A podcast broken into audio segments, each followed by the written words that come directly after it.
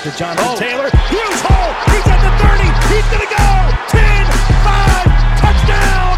Jonathan Taylor made a man miss the line of scrimmage and then runs it into Pater in a one-handed INT. Are you kidding me? Kenny Moore. What a play by Nyheim Hines.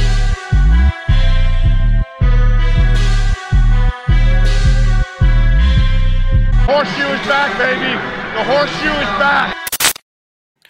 What's going on, Colts Nation? Welcome back to another episode of the Bring the Juice Colts podcast. The Indianapolis Colts continue to bring back their own. They re signed defensive end Al-Quadin Muhammad, 26 years old, signed him to a one year, $3.4 million deal. Originally, Muhammad was a six round pick of the Saints back in 2017, was claimed off of waivers by the Indianapolis Colts the season after. Muhammad with the Indianapolis Colts has 79 tackles, five sacks, two forced fumbles, and a fumble recovery, and then has added six tackles and a sack in the postseason as well. So, Derek, the Colts continue to tinker at defensive line. What's your instant reaction to bringing back Al-Quadin Muhammad? Uh, well, I mean, obviously, we need as much depth as we can get right now at that position. So mm-hmm. it makes total sense that you would bring back a guy like Al-Quadin Muhammad, who – you knew it wasn't going to cost you a whole lot to re, uh, to re-sign, and you know you saw the production. There is some production each year that he's been out there and the limited snaps that he gets.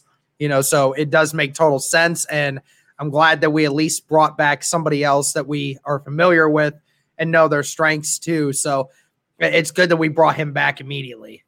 Yeah, he is just a rotational piece. At two sacks a year ago, uh, six quarterback hits, so wasn't spectacular. But you said it; he, he didn't have a ton of snaps.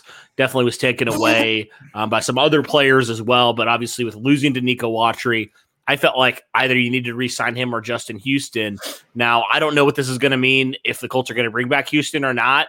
I think it might mean now that the Colts just look to go elsewhere and try to get a little bit younger because, like I mentioned, Muhammad is still fairly young, 26 years old, just turned that um, is still you know still has some potential you know to to grow uh, and get better as a pass rusher. But Derek, we've said it about all these young pass rushers the Colts have.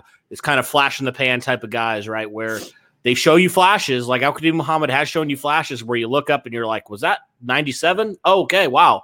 And then mm-hmm. he'll go games without really doing anything. That's kind of been one of the biggest downfalls of this defensive line. Uh, but yeah, bringing him back on a really cheap deal. I mean, really cheap, honestly, super reasonable. You only lock him in for one year, so you're not committed to him long term. Uh, I think that's a great, man. And now you have a defensive line that features Isaac Rochell, who you signed earlier in free agency, Kemoko Turay, Ben Banogu, and now Al-Quadin Muhammad. I mean, that's a solid rotation. But Derek, I think I think for me, I, I want to hear your thoughts on this. I don't think this should this should change in the slightest the Colts' approach to getting another edge guy early in the draft. I think it, you know, the Colts still need to find that dominant number one guy. And just because you bring back Al-Quadin Muhammad does not mean that your defensive line problems are solved at defensive end. What are your thoughts on that? Yeah, I mean, you said it. Um, the, the edge problem is still there. And the more and more days that we see Justin Houston not getting re signed kind of makes me believe that Justin Houston is not returning. So I don't know how that's going to work, but yeah, you're right. The more this is leaning towards uh, the idea of Ballard going for an edge guy early in this draft, whoever that may be, I'm not sure, but it's sounding more and more likely that they're going to end up addressing that in the draft more than anything. I mean, we all kind of assumed that would be a possibility. We all kind of thought it was going to be addressed in free agency, but obviously Ballard did not want to go that route. So, you know, we have a, uh, a, a situation now where, you know, you're arguably your two biggest concerns right now. You most likely are going to have to address them both in the draft. So, mm-hmm. how Ballard does that, I don't know.